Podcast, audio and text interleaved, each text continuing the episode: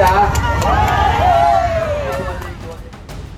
เพราะในปัจจุบันประเทศไทยอยู่ในจุดหัวเรือหัวต่อมาก ๆ จุดหักเหทางประวัติศาสตร์ ผมใช้คำว่าในรอบ 30 ปี 20 ปีที่ผ่านมาหลายครั้งแม้ว่าเราจะทะเลาะกันหนักแค่ไหนการเมืองหลายคนบอกมันแช่แข็งมาก ๆ เศรษฐกิจก็พอดำเนินต่อไปได้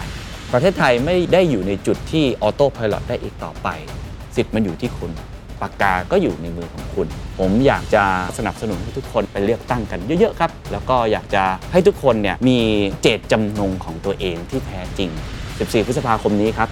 กาคนที่ทำให้หัวใจคุณสั่นไหวกาพักที่ทำให้หัวใจคุณเต้นแรง This is the Standard Podcast. Eye opening for your ears. The secret sauce. สวัสดีครับ ผมเคนนักครินทร์และนี่คือ The Secret Sauce Podcast What's your secret? เมื่อ sustainability ความยั่งยืนคือทางรอดไม่ใช่ทางเลือก องค์กรของคุณ พร้อมหรือยังกับกลยุทธ์ที่จะมุ่งไปสู่ความยั่งยืน The Secret Sauce Strategy Workshop กลับมาอีกครั้งกับทีม Sustainable Strategies for Future Business กลยุทธ์สร้างความยั่งยืนเพื่ออนาคต เวิร์กช็อปครั้งนี้ คุณจะได้เรียนรู้เนื้อหาสาระที่เจาะลึก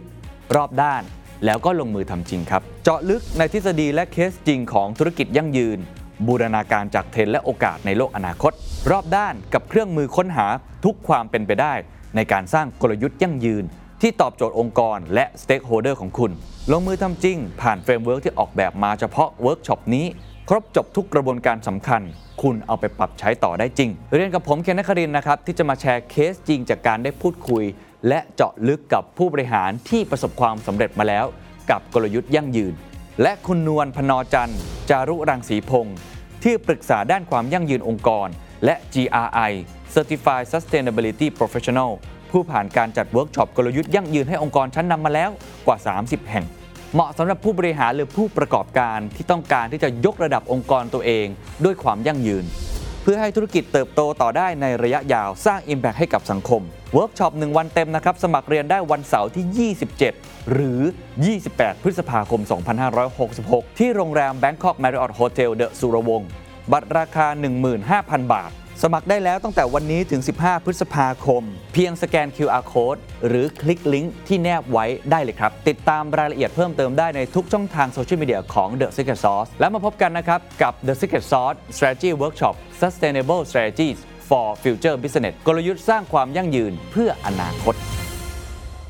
ช่วงนี้บทสนทนาที่มีคนชวน ผมคุยเยอะที่สุดก็คงจะหนีไม่พ้นว่าผมจะกาพักไหนนะครับ โดยเฉพาะเรื่องการเลือกตั้งที่เข้ามาสู่โค้งสุดท้าย มีข่าวโอ้โหโค้งสุดท้ายการหาเสียงที่ดุเดือดมาก ๆ เลย แต่ละพักก็จะงัดไม้ตายเด็ดออกมานะครับ ก่อนที่จะตอบว่าผมจะเลือกพักไหนนะฮะผมคิดว่าสิ่งสำคัญที่เรามาชวนคุยกันในฐานะที่เป็นสื่อมวลชน แล้วผมก็มีโอกาสได้สัมภาษณ์แคนดิเดตเกือบครบทุกคนจริง ๆ เห็นเบื้องหน้าเบื้องหลัง แล้วก็ได้คุย off record อะไรเยอะมากๆ เห็นบุคลิก ท่าทาง หรือว่าแนวคิดที่หลายครั้งอาจจะไม่ได้อยู่ในหน้าสื่อ แต่ว่าอยู่เบื้องหลังเนี่ยนะครับ ก็เลยอยากจะมาชวนทุกท่านคุยนะครับ ว่าเหตุผลในการกาบัตรเลือกตั้งของคนสักคนเนี่ยเขามีเหตุปัจจัยอะไรบ้างนะฮะผมคิดว่ามีด้วยกัน 3 ปัจจัยด้วยกันครับ 1. คือเรื่องของความเชื่อ 2. คือเรื่องของความรู้สึก และ 3. คือเรื่องของความรู้ ไปทีละข้อนะครับ ลองคิดตามนะฮะว่าเป็นจริงอย่างที่ผมพูดหรือเปล่า ข้อที่ 1 คือเรื่องของความเชื่อ ความเชื่ออันนี้ชัดเจนครับ ก็คือเป็นประตูบานแรกเลย เป็นปัจจัยที่สำคัญที่สุดด้วยซ้ำของใครหลายคนเวลาตัดสินใจจะเลือกคนไหนหรือพักอะไร หลาย ๆ ครั้งเป็นตัวตัดช้อยได้ง่ายที่สุดเลยครับว่าอันไหนไม่เอา ความเชื่อคืออะไรชัดเจนครับ คืออุดมการณ์ความเชื่อคือเรื่องของค่านิยม ความเชื่อคือเรื่องของคุณค่า ความเชื่อคือเรื่องของขั้วอำนาจที่เราเชื่อต่อสิ่งนั้น หลายครั้งครับ เวลาจัดดีเบต หรือว่าผมมีโอกาสได้สัมภาษณ์ ก็ต้องถามเรื่องจุดยืน เพราะว่าการที่จะเป็นพรรคการเมือง เรื่องนี้เป็นเรื่องที่ค่อนข้างสำคัญ และก็เป็นปัจจัยแรก ๆ ที่คนนั้นใช้ในการตัดสินใจ มันมีอะไรบ้างครับ เช่น เรื่องของเสรีนิยม หรืออนุรักษ์นิยม มีเรื่องของการกระจายอำนาจ ความเชื่อเรื่องของการรวมศูนย์อำนาจ ความเชื่อว่าอยากจะเปลี่ยนใหม่ หรือความเชื่อว่าไม่อยากเปลี่ยนใหม่ แต่อยากเหมือนเดิม หรือความเชื่อเรื่องของค่านิยมประชาธิปไตยแบบสากล หรือค่านิยมประชาธิปไตยแบบไทยนิยม อันนี้คือข้อแรกนะครับความเชื่อ จริงๆ ผมคิดว่าความเชื่อยังมีอีกหลายแง่มุม หลายครั้งก็จะเป็นความเชื่อส่วนบุคคล ในแง่มุมต่างๆ ที่มีต่อพรรคนั้นๆ หรือผู้นำคนนั้น คุณอาจจะพบ ตัวตนของคุณที่มันหล่นหายไปในพรรคนั้นๆ ก็ได้ครับ อุดมการของพรรคนั้นๆ อุดมการของคนคนนั้น มีตัวตนของคุณอยู่ในนั้น หลายครั้งทำให้เวลาเราเถียงกันเรื่องการเมือง ข้อนี้แหละครับทำให้เราเถียงกันไม่จบไม่สิ้น มีงานวิจัยออกมาชัดเจน เพราะเราเอาตัวตนของเราไปผูกไว้กับอุดมการของพรรคหรือคนคนนั้น เมื่อเราเถียงกันเรื่องพักพักนั้น ใครดีกว่าใครต่างๆ นานา มันเลยเหมือนว่าคนกำลังด่า ไม่ใช่แค่พักแต่ด่าเราด้วย อันนี้เป็นปัจจัยสำคัญมากนะครับ เรื่องของการเมือง คือตัวตนของเราที่ผูกอยู่กับความเชื่อของพักนั้นๆ นี่คือข้อแรก ข้อที่สองครับคือเรื่องของความรู้สึกครับก็ชัดเจนครับอารมณ์ ความนิยมชมชอบ ความรักความเกลียดความชัง ความเข็ดขยาด ความขยะแขยง ความหมั่นไส้เหม็นขี้หน้า หรือแม้กระทั่งความ หลงแบบหัวปักหัวปั๊มอันนี้ก็จะเป็นถ้าดูในโพเนี่ยส่วนใหญ่ก็คือจะขึ้นอยู่กับตัวบุคคลละครับถ้าเราเห็นโพส่วนใหญ่ก็คือแคนดิเดตนายกรัฐมนตรีละครับที่เราเห็นน่ะอันนั้นน่ะส่วนใหญ่จะเป็นเรื่องของบุคลิกท่าทาง หรือว่าการพูดการจากิริยาของเขาความเป็นผู้นำที่เรามองเห็นในตัวของเขาความเป็นคนดีของเขาเอ้โกงหรือเปล่าคนนี้ ซื่อสัตย์ไหมเก่งไหมนะคนนี้ หรือคนนี้มีความ อื้อเฟื้อเผื่อแผ่อบอ้อมอารี หลาย ๆ มุมเนี่ยมันจะประมวลออกมา ซึ่งพูดตามตรงอันเนี้ยวัดค่อนข้างยากเพราะมันเป็นความรู้สึกเนาะมันคุณน่าจะมีบ้างเนาะว่าแบบว่า คนคนนี้แค่เดินเข้ามาก็ถูกชะตาแล้วรู้สึกว่าใช่จังเลย ผู้นำคนเนี้ยมันใช่สำหรับเราเลย ในขณะเดียวกันทางตรงกันข้ามครับ อาจจะมีเช่นกันครับ โอ้แค่เห็นอยู่หางตาไกลๆอะก็เกลียดแล้ว ก็ขยะขยงกันแล้ว ก็เหม็นแล้ว ซึ่ง ในช่วงโค้งสุดท้ายของการเลือกตั้ง เราจะเห็นกลยุทธ์การหาเสียงด้วยวิธีการนี้ค่อนข้างเยอะมากๆ ก็คือเอาความเกลียดชัง เอาความกลัว กระตุ้นหรือว่าปลุกเราขึ้นมานะครับอันที่3ครับคือเรื่องของความรู้นะครับผมไม่ได้หมายถึงความรู้ในเชิงวิชาการ แต่ผมหมายถึงเวลาเราตัดเรื่องของความเชื่ออุดมการณ์หรือว่าเราตัดเรื่องของความรู้สึกออกไปแล้วเนี่ยมันคือความเป็นเหตุเป็นผลที่เราคิดและไตร่ตรองมาอย่างดีแล้ว เราประมวลผลมาหมดแล้ว อันนี้มีอะไรบ้างชัดเจนครับ เป็นสิ่งที่โพส่วนใหญ่บางทีก็ไม่ได้บอกด้วยนะฮะเวลาเราดูโพก็คือเรื่องของผลประโยชน์ที่จะได้รับจากสสเขตในพื้นที่ เรามีเขตเลือกตั้งที่เป็นสสที่นั่ง 400 เขตนะครับต้องยอมรับว่าโดยเฉพาะในภูมิภาคต่างๆ ที่อาจจะไม่ใช่ในหัวเมืองใหญ่ ความสัมพันธ์ที่หลายคนเรียกว่าเป็นบ้านใหญ่เนี่ยฮะมีความสัมพันธ์หรือผลประโยชน์ ที่เอื้อเฟื้อเผื่อแผ่ซึ่งกันและกันอยู่ อันนี้ก็ต้องยอมรับว่ามีสิ่งนี้จริง ๆสำหรับผมเนี่ยมันก็เป็นกลยุทธ์ หรือว่าวิธีการหนึ่งของคนเวลาที่จะเลือกตั้งเข้าไปด้วยนะครับก็คือเรื่องของผลประโยชน์ในสสเขตตรงนี้ หรือว่าเป็นนโยบายและอ่าผมว่าหลายคนก็มองนโยบาย นักวิชาการหลังๆ นักธุรกิจที่ออกมาวิพากษ์วิจารณ์หรือออกมาแสดงความคิดเห็น นิยมชมชอบ ส่วนใหญ่ก็จะดูที่นโยบาย หรือว่าแนวคิดนะหลักคิดที่จะเอาไปใช้จริง ว่าสิ่งที่เขา เสนอต่อพวกเราเนี่ยมันเป็นไปได้จริงมากน้อยแค่ไหน หรือผลประโยชน์ที่จะเกิดขึ้น กับตัวคนธรรมดาคนหนึ่งคนทำงานนักธุรกิจ คนที่เป็นไรเดอร์หรือว่าคนที่เป็นข้าราชการ มันก็จะนึกถึงความเป็นเหตุเป็นผลตรงนี้ขึ้นมา หรือว่าที่เราเห็นกันมากขึ้นในระยะหลังๆนะครับก็คือการเลือกตั้งแบบมียุทธศาสตร์อ่าอันนี้ก็น่าสนใจคือหลายคนเนี่ยไม่ได้ชอบพักนั้นมาก หรือว่าก็ไม่ได้เกลียดพักนั้นขนาดนั้นหรอก แต่ว่าดู ตามยุทธศาสตร์ยุทธศาสตร์คือการมองแบบเป็นขั้นเป็นตอนและมองความเป็นไปได้ซีนารีโอที่อาจจะมีโอกาสเกิดขึ้น แล้วก็ค่อยที่จะเลือกพักตรงนั้น เพราะต้องยอมรับว่าระบบนะฮะการเมืองรัฐสภาของบ้านเราเนี่ยครั้งนี้มีสวมาโหวตนายกรัฐมนตรีด้วยใช่ไหมครับ เราก็ไม่รู้ว่าเขาจะเป็นอันหนึ่งอันเดียวกัน หรือเขาจะมีเอ่อเจตจำนงของเขาที่ไม่มีใครมาควบคุมมากน้อยแค่ไหน อันนี้เราก็ไม่แน่ใจเหมือนกัน เพราะฉะนั้นเนี่ยหลายคนก็มองแบบยุทธศาสตร์ว่าเข้าไปแล้วเนี่ย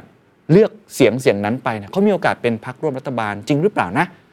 ก็เลยทำให้มีการประมวลความคิดเห็นตรงนี้ด้วยนะครับ ผมเลยอยากจะชวนคิดตรงนี้เล็กน้อยละกัน ผมคิดว่าเรื่องการคิดเลือกตั้งแบบมียุทธศาสตร์ก็มีมุมมองที่น่าสนใจ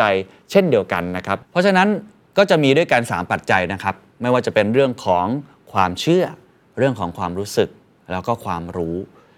ผมคิดว่าไม่มีผิดไม่มีถูกเลยครับ แล้วก็ไม่ได้จำเป็นว่าคุณต้องเอาปัจจัยใดปัจจัยหนึ่งเป็นพิเศษด้วย บางคนเอา 3 อันนี้มารวมกันครับ เป็นน้ำหนักที่สัดส่วนใกล้ ๆ กันก็มี บางคนก็จะบอกว่าไม่รู้แหละ ฉันเอาความรู้สึกนำบางคนบอกไม่ ฉันเอาความรู้นำฉันจะเลือกตั้งแบบที่ฉันรู้สึกว่ามันมีผลประโยชน์ หรือว่ามันมีนโยบายที่ฉันรู้สึกว่าจับต้องได้ ก็แล้วแต่คน ผมว่านี่คือประชาธิปไตยนะครับ แต่ละคนมีสิทธิ์เลือกในแบบของตัวเอง ทีนี้ผมคิดว่า 3 ปัจจัยเนี้ย ที่อยากจะชวนคิดต่อก็คือ ผมอยากจะชวนพูดถึงประเทศไทยในปัจจุบันนะฮะแล้วก็จะมีคำถามประมาณ 7คำถามที่เกิดจากการประมวลนะครับสามปัจจัยนั้นมารวมกัน ในมุมมองของผมเองนะครับว่า 7คำถามนี้น่าจะเป็น 7คำถามสำคัญที่ผู้นำหรือว่าพรรคการเมืองที่จะเข้ามาเป็นคนที่บริหารประเทศเนี่ยเขาตอบได้จริงหรือเปล่าในสิ่งนั้นๆ เหตุผลเพราะอะไร เพราะในปัจจุบันผมเชื่อว่าประเทศไทยอยู่ในจุดหัวเรือหัวต่อมาก จุดหักเหทางประวัติศาสตร์ ประเทศไทยไม่ได้อยู่ในจุดที่ออโต้พายロได้อีกต่อไป คือใครมาเป็นผู้บริหารหรือว่าในเชิงการเมืองก็ทำไป แต่ว่าเศรษฐกิจก็จะมีภาคเอกชน หรือว่าหน่วยงานอื่น ๆ ที่คอยขับเคลื่อน ผมใช้คำว่าในรอบ 30 ปี 20 ปีที่ผ่านมาหลายครั้งแม้ว่าเราจะทะเลาะกันหนักแค่ไหนการเมืองหลายคนบอกมันแช่แข็งมากๆ ไม่ได้เดินหน้าไปไหนเนี่ยเศรษฐกิจก็พอดำเนินต่อไปได้ถูกไหมครับ แต่ในระยะหลังๆ เราจะเห็นแล้วว่าความสัมพันธ์ระหว่างการเมืองกับเศรษฐกิจมีความสัมพันธ์กันค่อนข้างมากทำให้มันมีผลอย่างยิ่งกับกัปตันเครื่องบินคนนี้ หรือพักพักที่เป็นส่วนร่วมของกัปตันคนนั้นเนี่ยจะมาขับเคลื่อนประเทศไทย เป็นจุดหัวเลี้ยวต่อที่สำคัญนะครับ ผมมีเจ็ดคำถามดังนี้ครับ ที่จะชวนคิดกัน ข้อหนึ่งครับ คุณคิดว่าคนคนนั้นผู้นำคนนั้นพักพักนั้น เข้าใจความเปลี่ยนแปลงของโลก เข้าใจแนวโน้มเทรนด์ใหม่ ๆ ของโลก เทคโนโลยี สิ่งแวดล้อม สังคม พฤติกรรมผู้บริโภค หรือ geopolitics ภูมิรัฐศาสตร์ ที่เปลี่ยนแปลงไปมากน้อยแค่ไหน ประเทศไทยใช้โลกาภิวัตน์หรือเศรษฐกิจของโลกที่หมุนเวียนกันแบบเสรีเนี่ยได้ประโยชน์หรือเสียประโยชน์ ประเทศไทยเข้าใจ ความเปลี่ยนแปลงในเชิงภูมิรัฐศาสตร์ที่จะมีการแบ่งขั้วทางอำนาจ ระหว่างสหรัฐกับจีนมากน้อยแค่ไหน พักพักนี้มีความเข้าใจ และสามารถที่จะเอาประเทศไทยไปยืนอยู่ในเวทีโลก เป็นไม่ต้องเป็นจุดศูนย์กลางก็ได้ครับ แต่เข้าใจและลอยหรือว่าสามารถที่จะโต้คลื่นไปกับคลื่นแห่งความเปลี่ยนแปลงนี้ ได้มากน้อยแค่ไหน เขามีวิสัยทัศน์หรือไม่ เขามีกลยุทธ์ ที่จะทำให้วิสัยทัศน์นั้นเกิดขึ้นจริงมากน้อยแค่ไหน ข้อที่ 2 ครับ เมื่อมีกลยุทธ์และวิสัยทัศน์ดังกล่าวแล้ว ผู้นำคนนั้นหรือพรรคพรรคนั้น เขาสามารถเป็นคนที่ปฏิบัติได้จริงหรือเปล่า นอกจากคิดและวางแผนได้แล้วเขาลงมือทำได้มากน้อยแค่ไหนเขาขับเคลื่อนการเปลี่ยนแปลง หรือว่าเขาสามารถที่จะปฏิบัติสิ่งที่อยู่บนกระดาษ ให้เกิดเป็นรูปธรรมได้มากน้อยแค่ไหน เขาสามารถตัดสินใจ ลำดับความสำคัญ หรือว่าเขาเลือกและไม่เลือกเขาแจกจ่ายงานได้มีประสิทธิภาพและประสิทธิผลมากน้อยแค่ไหน ข้อที่ 3 ครับ คนคนนั้นหรือพรรคพรรคนั้นเป็นตัวกลางความขัดแย้ง หรือเป็นใจกลางความขัดแย้ง อย่าลืมครับว่าเมื่อไหร่ก็ตามที่ขึ้นมาบริหารประเทศ มันจะมีคนที่ไม่เห็นด้วยกับคุณแน่นอน หรือแม้กระทั่งในพักร่วมรัฐบาล ก็อาจจะเป็นรัฐบาลที่เสียงแตก ก็มีซีเนโรนั้นเกิดขึ้นเช่นเดียวกัน หรือมีหน่วยงานที่เสียผลประโยชน์ มีคนที่เสียผลประโยชน์ต่อการเปลี่ยนแปลงในข้อ 1 และข้อ 2 นั้นๆ คุณจะมีวิธีการศิลปะในการบริหารความขัดแย้งนั้นอย่างไร จัดการความแตกต่างหลากหลายทางความคิดได้อย่างไร คุณจะเป็นตัวกลางในการบรรเทาความขัดแย้งทำให้ความขัดแย้งนั้น คลี่คลายหรือเดินหน้าต่อไปได้ แม้ว่าจะคิดต่าง หรือคุณนั่นแหละพักนั่นแหละ จะเป็นตัวชนจะเป็นใจกลางของความขัดแย้งเสียเอง และข้อที่ 4 ครับ คนคนนั้นหรือพักพักนั้น เขายอมรับในความแตกต่างหลากหลายของคนไทยมากน้อยแค่ไหน เขาเคารพในศักดิ์ศรีความเป็นมนุษย์มากน้อยแค่ไหน คุณค่า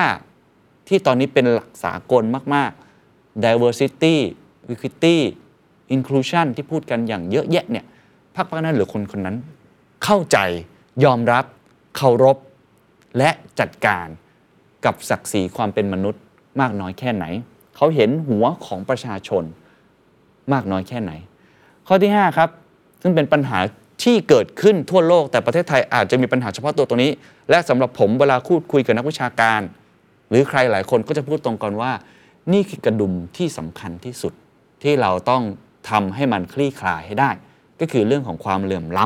ำความแตกต่างระหว่างคนรวยกับคนจน ไม่ได้บอกว่าคนรวยต้องจนลง แต่เขาเข้าใจปัญหานี้ในเชิงโครงสร้างมากน้อยแค่ไหน เขาเข้าใจเรื่องความถ่างทางโอกาส ไม่ว่าจะเป็นมั่งคั่งรายได้ โอกาสทางการศึกษา โอกาสด้านสุขภาพ หรือหลากหลายมิติตรงนี้มากน้อยแค่ไหน แล้วเขาจะเข้ามาแก้ไขตรงนี้ได้อย่างไร ข้อที่ 6 ครับ คนคนนั้นหรือผู้นำคนนั้นพักพักนั้น เขาจะเป็นคนที่ ทำให้คุณรู้สึกว่าคุณอยากตามเขาหรือไม่ อันนี้จะเป็นเรื่องของอารมณ์ความรู้สึกนะครับ ลองคิดเล่นๆดู คุณเห็นหน้าผู้นำคนนั้นหรือว่าทีมของเขาเนี่ย คุณรู้สึกว่าคุณอยากตามเขาไหม ถ้าเป็นองค์กร คุณอยากทำงานให้กับเขาหรือไม่ โดยที่คุณอาจจะไม่ได้เงิน คุณไว้ใจเขามากพอแค่ไหน ที่คุณจะให้ลูกของคุณหรือคนที่คุณรักไปทำงานให้กับเขา และข้อสุดท้ายครับข้อที่ 7 ครับ การทำงานก็คงจะมีปัญหา มีอุปสรรค คงต้องล้มเยอะ คงต้องเจ็บเยอะมีแผลเยอะ อันนี้แน่นอนอยู่แล้วเป็นเรื่องปกติ เพราะฉะนั้นผมก่อนอื่นต้องแสดงความชื่นชมคนที่ลงมาทำการเมืองก่อน ผมคิดว่าเป็นคนที่ต้องมีกริดนะ หรือว่าความอึดความอดทน หรือมีแพชชั่นที่แรงกล้ามากๆเลย แต่ทีนี้เราถ้าเราลองมองมองเข้าไปเนี่ยคนคนนั้นผู้นำคนนั้นพรรคนั้นๆเนี่ยเขามีสิ่งสิ่งนี้มากน้อยแค่ไหนเขา passionate กับการทำสิ่งนี้ในเรื่องของการเมืองที่จะขับเคลื่อนประเทศมากน้อยแค่ไหนเขามีความอึดความอดทนเขามี resilient นะล้มแล้วลุกได้มากน้อยแค่ไหนเขามี agility ความคล่องแคล่วในการจัดการกับสิ่งที่อาจจะเกิดความล้มเหลวได้มากน้อยแค่ไหนเขาพร้อมที่จะล้ม หรือเขาแค่พร้อมที่จะมาโกยผลประโยชน์และลุกเมื่อเจอปัญหาต่างๆ นี่คือ 7 ข้อนะครับ อาจจะเป็น 7 ข้อที่ดูเชิงนำมาทำบ้าง หรือว่าเอ๊ะมันเกี่ยวข้องกับอะไรต่างๆ แต่ว่าคิดซะว่าผมมาชวนคิดสนุกสนุกๆละกันว่า 7 ข้อนี้ เวลาคุณจะเลือกใครเนี่ยมันตอบใจของคุณได้มากน้อยแค่ไหน ก็จะเป็น 7 ข้อที่รวบรวมมาทั้งจากความรู้ ความรู้สึก และก็ความเชื่อที่ผมลองประมวลออกมานะครับ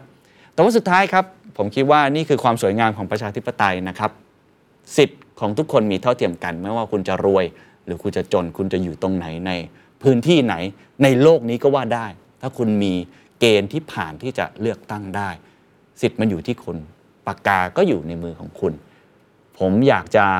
encourage นะครับแล้วก็สนับสนุนให้ทุกคนเนี่ยไปเลือกตั้งกันเยอะๆครับแล้วก็อยากจะให้ทุกคนเนี่ยมีวิวอะหรือว่าเจตจำนงของตัวเองที่แท้จริง แน่นอนผมคงพูดไม่ได้ว่ามันเป็นเจตจำนงเสรี เรื่องนี้มันก็มีเขาเรียกว่าผลกระทบที่เกิดขึ้นในตัวเรา แต่ว่าอย่างน้อยๆเนี่ยเวลาเดินเข้าไปแล้วเนี่ยอยากให้นึกถึงความมั่นใจในตัวเองเป็นหลัก เจตจำนงหรือวิวของตัวเองเป็นหลัก